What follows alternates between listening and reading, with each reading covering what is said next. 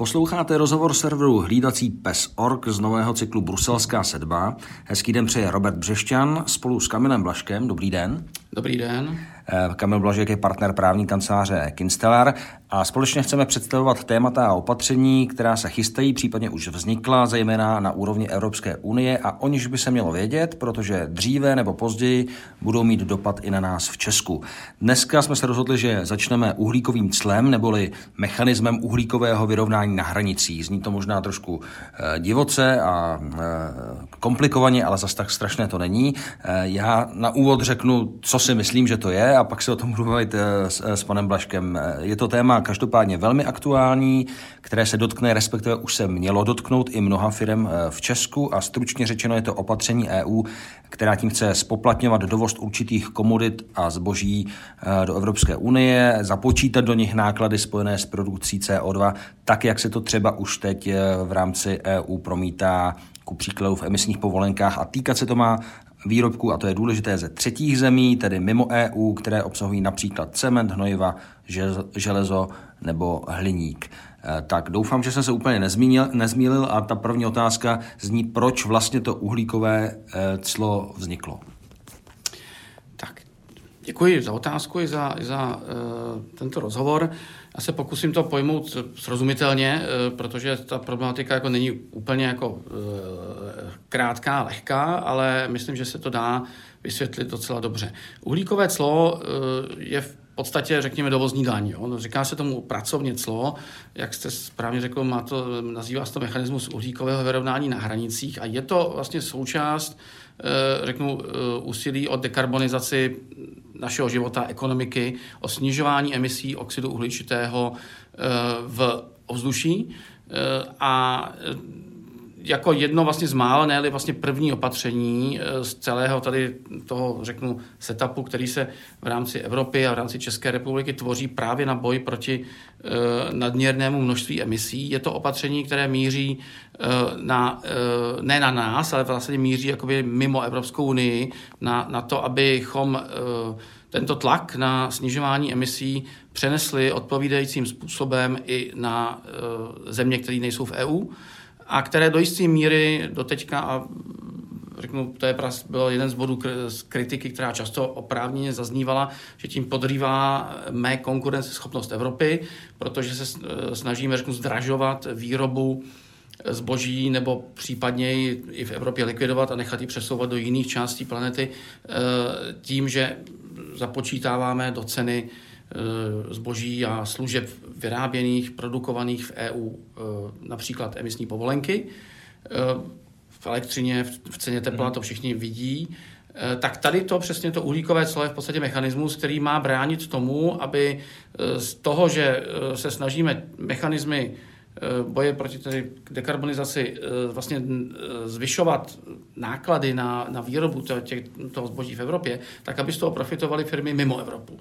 Čili přenést ty náklady také na ně a říci, pokud chcete dovážet a prodávat v Evropské unii, což je pořád ještě dnes ekonomicky nejsilnější celek na celém světě. Jo? Máme méně obyvatel než mhm. Čína, ale máme větší, ale, ale máme jako větší, jako řeknu, Eh, spotřebitelské HDP z pohledu utrácení za, za výrobky a to samé platí ve stouku USA.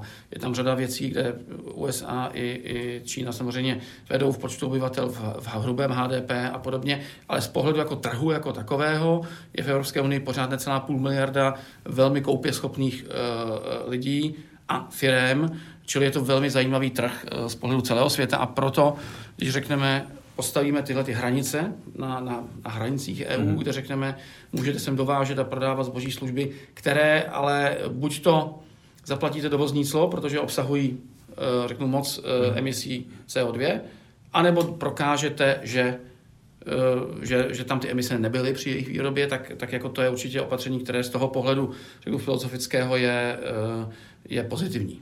A dá se říct, koho teda všeho se to bude týkat? Já jsem vyjmenoval ty obecně cement, hnojiva, železo či hliník, ale to se vlastně dá schovat do čehokoliv. Teď je třeba velké téma čínská elektroauta, jak zaplaví eh, evropský trh. Promítne se to třeba do cen těch čínských elektroaut? Protože čekám, že železo, hliník eh, asi obsahují. To je dobrá otázka a eh, tady možná je potřeba si říct, jako, jak přesně to uhlíkové slo funguje. Protože tam, tam se skrývá odpověď na tuhle otázku. Když jenom schrnu, vy jste říkal, ono se zatím, uhlíkové clo je vlastně mechanismus, čili jako je to předpis, evropské nařízení, evropský zákon, který byl schválen vlastně a platí od svého schválení, od své platnosti od poloviny loňského roku v celé Evropské unii a, e, a, říká, že řeknu, tam výjmenované e, zboží nebo tam výjmenované suroviny, pokud jsou dováženy, tak se na ně to clo vztahuje. E, v tuhle chvíli tam jsou v podstatě vyjmenované jakoby šest surovin základních nebo, nebo výrobků e, polotovarů, a to je právě ten cement, je to železo a ocel, je to hliník, jsou to hnojiva, vodík a elektřina. A, ale tento, tak zaprvé je, třeba si říct, že ten katalog se může, řeknu, libovolně, pokud se na tom v rámci Evropské unie dohodneme, rozšiřovat. A, a že tady to je asi řeknu taková první e, testovací období, kdy se musí zajistit, že ten mechanismus bude fungovat, že se to dá dosledovat, že o tom budou všichni vědět a je pravděpodobné, že v průběhu příštích let se ten seznam bude rozšiřovat. Pak druhá věc je, eh, jak, eh, jako jak se zjistí, na jaké konkrétní zboží, jestli na to auto nebo zubní kartáček nebo holící strojek, který má taky určitě nějaký hliník minimálně, se, eh, se ten předpis stahuje a tam se musíme podívat na to, jak se má vlastně uplatňovat.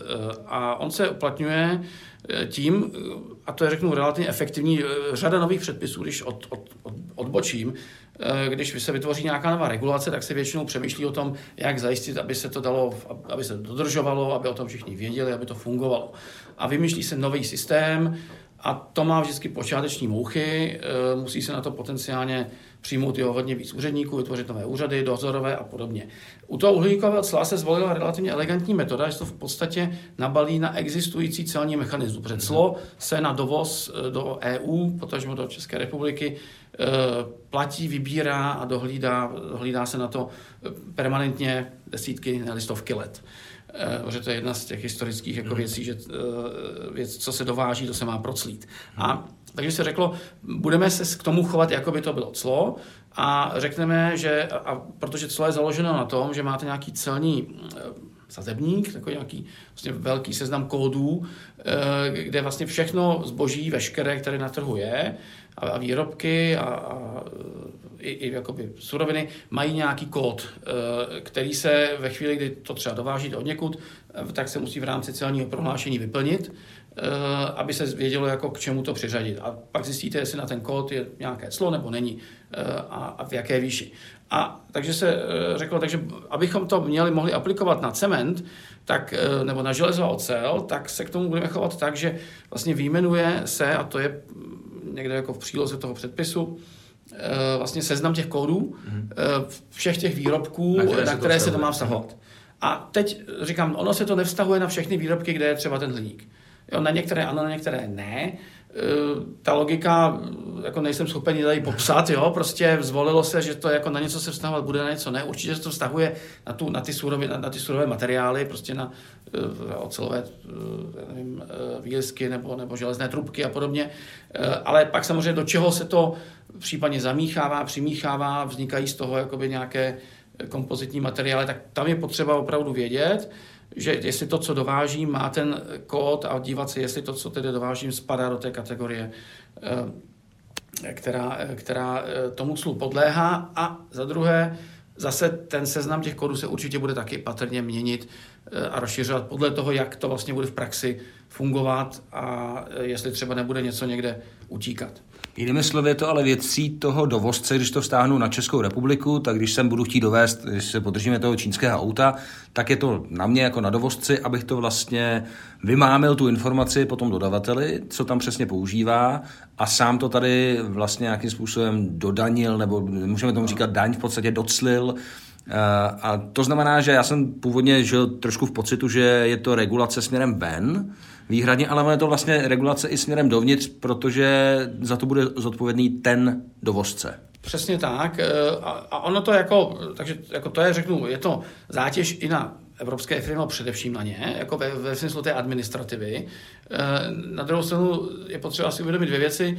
Ono to jakoby ani jinak úplně udělat nejde, protože ty evropské firmy, které jsou v Německu, ve Španělsku, v Česku, tak to jsou subjekty, které podléhají našim celním úřadům, našim zákonům.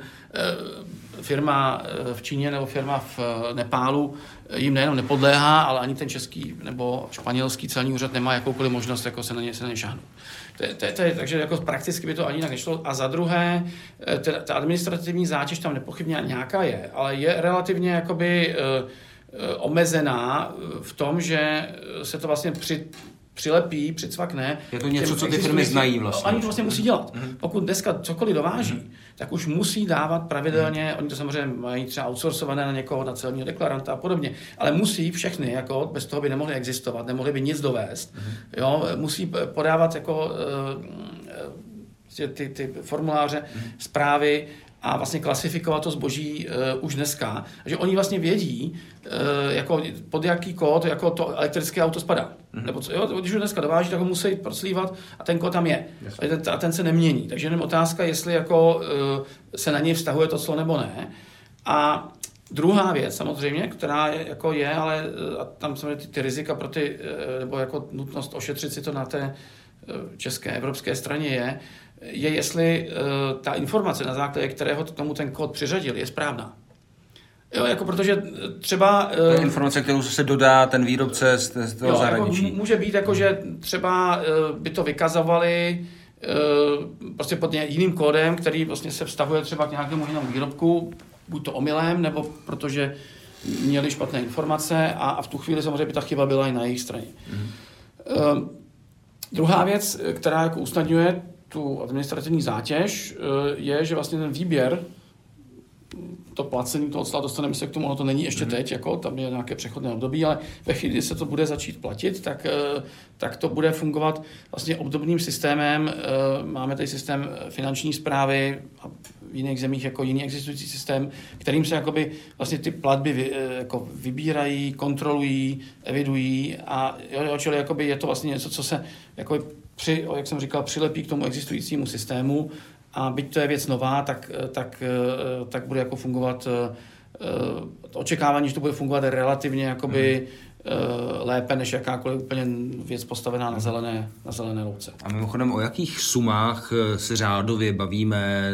Jsou to třeba nízká procenta, která zvýší o to clo uhlíkové cenu toho výrobku, nebo to bude i, i víc peněz? A ptám se i proto, protože teď se bavíme vlastně na úrovni firem, ale co my, řekněme, běžní spotřebitelé, jestli se to promítne vlastně do té koncové ceny, což by se asi dalo očekávat. Tak ono se nám určitě promítnout musí, uh, jo, takže, a to je vlastně i cíl, uh, protože ten cíl je, jakoby, řeknu, uh, vyrovnat ten, to konkurenční mm-hmm. pole, jestli prostě třeba dneska se nemusí nutně vypra, vyplatit, protože cena třeba oceli na evropském trhu je na nějaké úrovni, ale vzhledem ke vstupním nákladům, cenám energií, cenám e, pracovní síly, cenám emisních povolenek a podobně, se to e, je vlastně, řeknu třeba, vyrobíte prostě tu ocel za e, dráž, než za kolik jste ji schopni prodat, protože ta cena je určovaná samozřejmě konkurencí dovozní. A pokud mhm. tu ocel jste schopni dovést e, mimo EU za nižší cenu, tak protože oni to samozřejmě prodávají taky ne pod náklady, ale prodávají to na s nějakým ziskem, tak tímhle tím způsobem jako ta, ta, ta idea je vlastně vyrovnat to, že, jim, že promítnete na tyto dovážené artikly eh, ty, ty náklady, které tady máme my z pohledu emisí eh, a proto jako se ta cena vlastně toho uhlíkového, ty náklady uhlíkového cla budou odvíjet od aktuální ceny emisní povolenky na trhu. Mm. Že vlastně, je pohyblivé, jo? Budou pohyblivé každý týden, nebo je to jako na denní bázi, ta mm, cena městní povolenky vlastně se obchoduje vlastně tak jako elektřina nebo, nebo, nebo akcie prostě na denní bázi, takže to nějak kolísá, tady se to bude opakovat na týdenní bázi, ale že prostě, jo, čili každý týden se to bude nějakým způsobem měnit podle toho, jak se bude měnit cena emisní povolenky a, a to se do té ceny, to se do té ceny promítne. Hmm. Takže to, to jako by bude mít tento významný dopad, takže to znamená, že to určitě, když to velmi bagetel, jako zjednoduším, tak, tak jestli dneska dovážím hnojiva třeba, mm-hmm. která teda jsou, mají ten správný kód, že se na ně bude stahovat oslo a dovážím je třeba z Alžíru, možná z Alžíru třeba ne, protože nevyrábějí možná. No, z Maroka, to má, to má jistou tradici ve vztahu k panu expremiérovi. tak, tak dovážím třeba, třeba z toho Maroka, eh, tak eh, za nějakou cenu, tak samozřejmě eh, po zavedení uhlíkového cla ta cena vzroste o to clo a bude to dražší.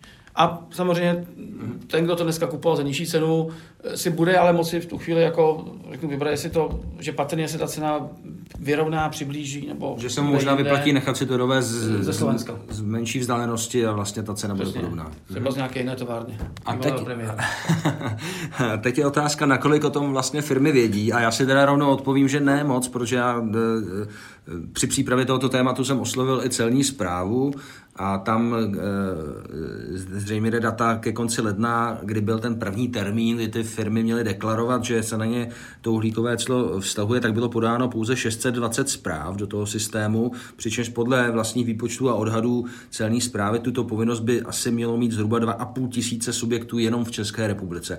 To nezní jako úplně e, jako komunikační úspěch, nebo respektive úspěch toho, že by se to firmy vlastně dozvěděly. Či jak se to vysvětlit? No, e, takhle, to číslo mě také překvapuje, že je jakoby, jako určitě jsem nečekal, že to bude 100% úspěšnost, ale tady to je opravdu relativně nízké.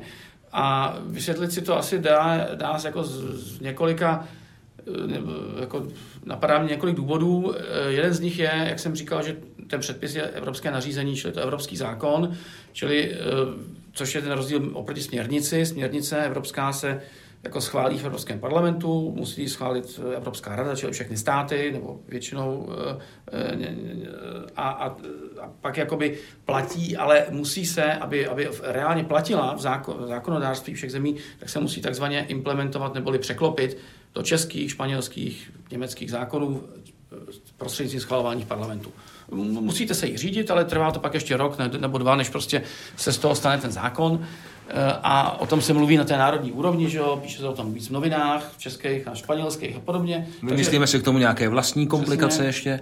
Případně to ještě přesně, případně to ještě jako velmi často jako zhoršíme, nebo zpřísníme, nebo zbyrokratizujeme více, ale jako je tam tady ta, ta náběhová křivka, kdy se o tom prostě e, firmy mají větší možnost dozvědět a i samozřejmě jejich hmm. poradci a experti a podobně.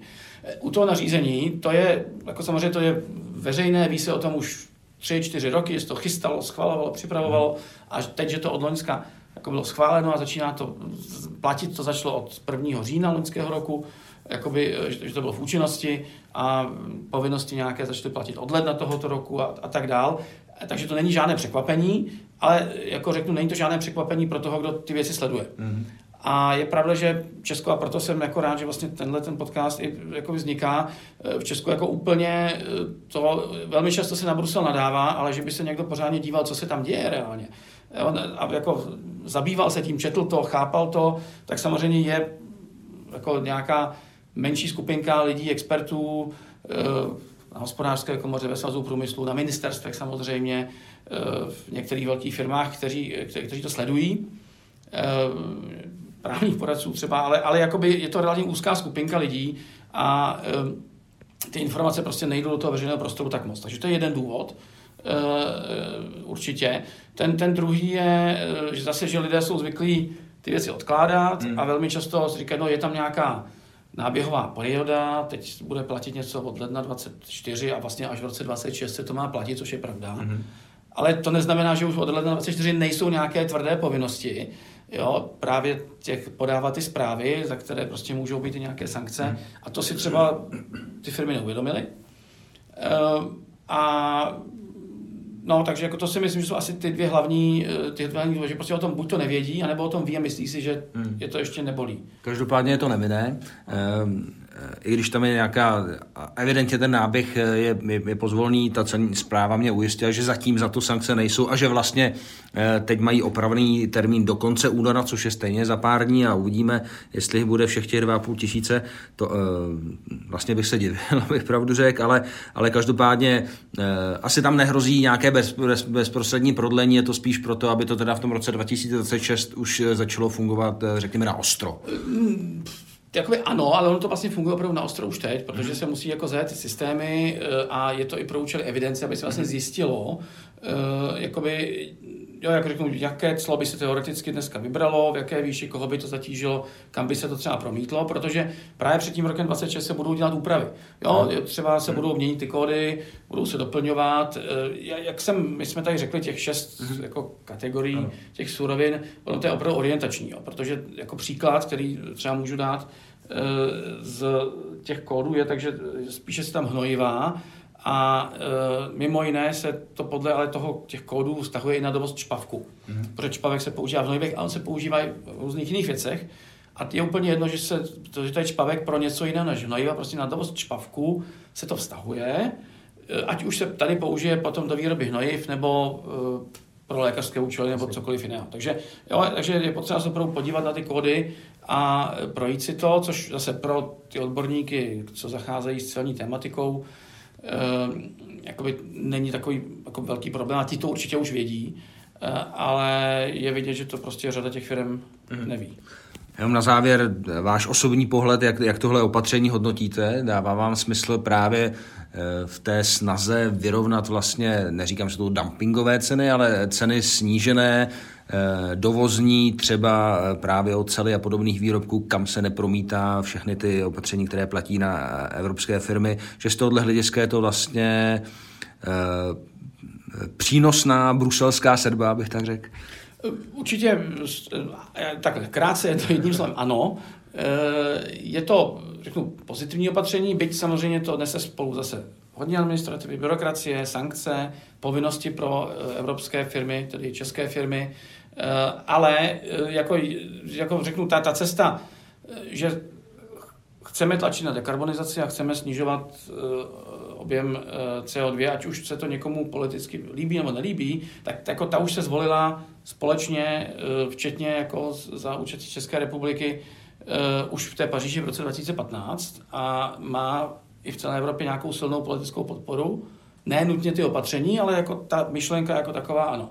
Ale pokud tohle to chceme dělat, tak zrovna to uhlíkové clo je vlastně eh, takové jedno opatření, které, eh, kterým vlastně se nám pomáhá, která, které pomáhá Evropě tuhle tu, řeknu, v uvozovkách dekarbonizační spirálu přežít.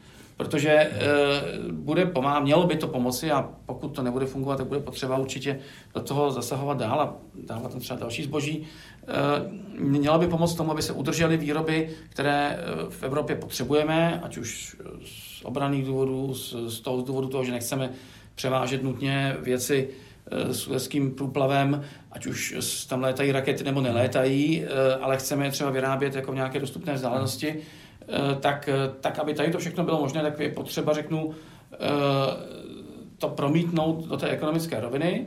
Určitě to jako by někoho, kdo třeba si před 20 lety koupil fabriku v Turecku, právě proto měl levnější výrobu a teď jsem, tak, tak toho to asi zasáhne, ale zase na druhou stranu to, zasa, to pomůže třeba řadě lidí, protože se jim ty fabriky tady nezavřou.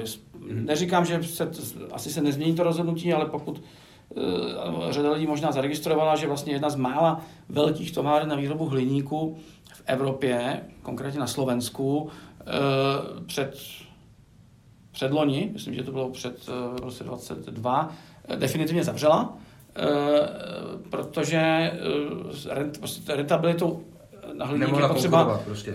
jako neskutečné množství elektřiny je potřeba k době hliníku, opravdu to, a, a spolu cen elektřiny, elektrické energie a dalších vstupních surovin to nemohlo konkurovat. E, takže ten podnik se zavřel, samozřejmě zaměstnanci dostali odstupné, ale byli propuštěni, už tam, už tam, už tam není e, a asi se ani jakoby neobnoví. E, jo, tak tady to je zrovna jedna cesta k tomu, aby se taková věc ne, nemusela stát. Hmm. Říká Kamil Blažek, advokát a partner právní kanceláře Kinstelar a vlastně spoluautor našeho podcastu eh, Bruselská sedba. Eh, tohle byla Bruselská sedba číslo jedna. Eh, budeme v tom pokračovat. Už máme vybraná témata, tak se můžete těšit. Děkuji za rozhovor. Děkuji taky a přeju hezký den. A hezký den přeje i Robert Břešťan a pokračování příště.